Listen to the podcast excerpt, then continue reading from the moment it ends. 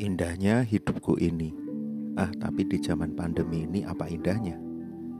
Mungkin kalau dengar kata corona, eh, itu nama yang mungkin lebih baik tidak disebut bagi banyak orang. Tapi di zaman corona ini apakah tidak ada hal yang baik? Tentu kita bisa belajar banyak hal di masa ini. Misalnya belajar memikirkan orang lain. Mungkin terlalu lama kita hidup untuk diri kita sendiri kita asik dengan diri kita sendiri. Tapi menarik, corona ini rantai penyebarannya bisa berhenti kalau kita di rumah saja.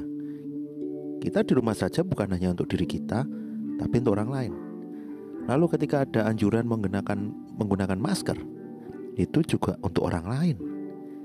Kita harus menahan diri untuk tidak nyaman, untuk merasa tidak enak, tapi itu untuk orang lain.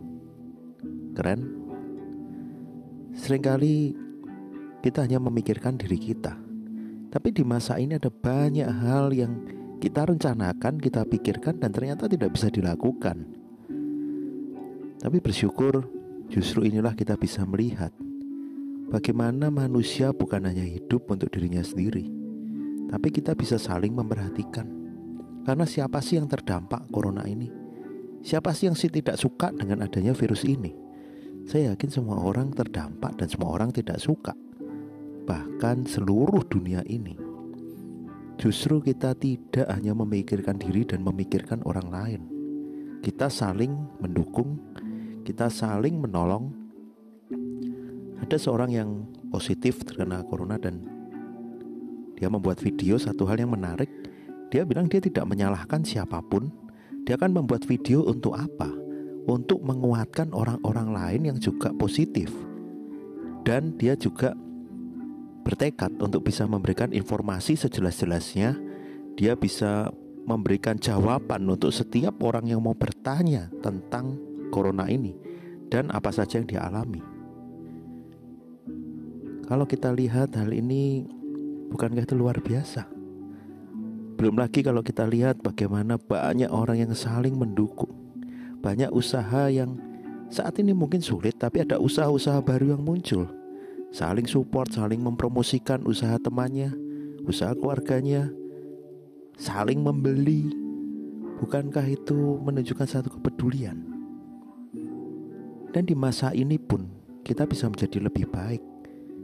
Kita bisa belajar banyak hal di masa ini. Kita bisa menjadi versi yang lebih baik. Kenapa? Ada banyak kesempatan untuk belajar untuk mengembangkan diri di masa ini yang sebelumnya sulit dilakukan karena kesibukan kita. Bersyukurlah kalau kita bisa menjadi lebih baik, bahkan bukan hanya untuk diri kita.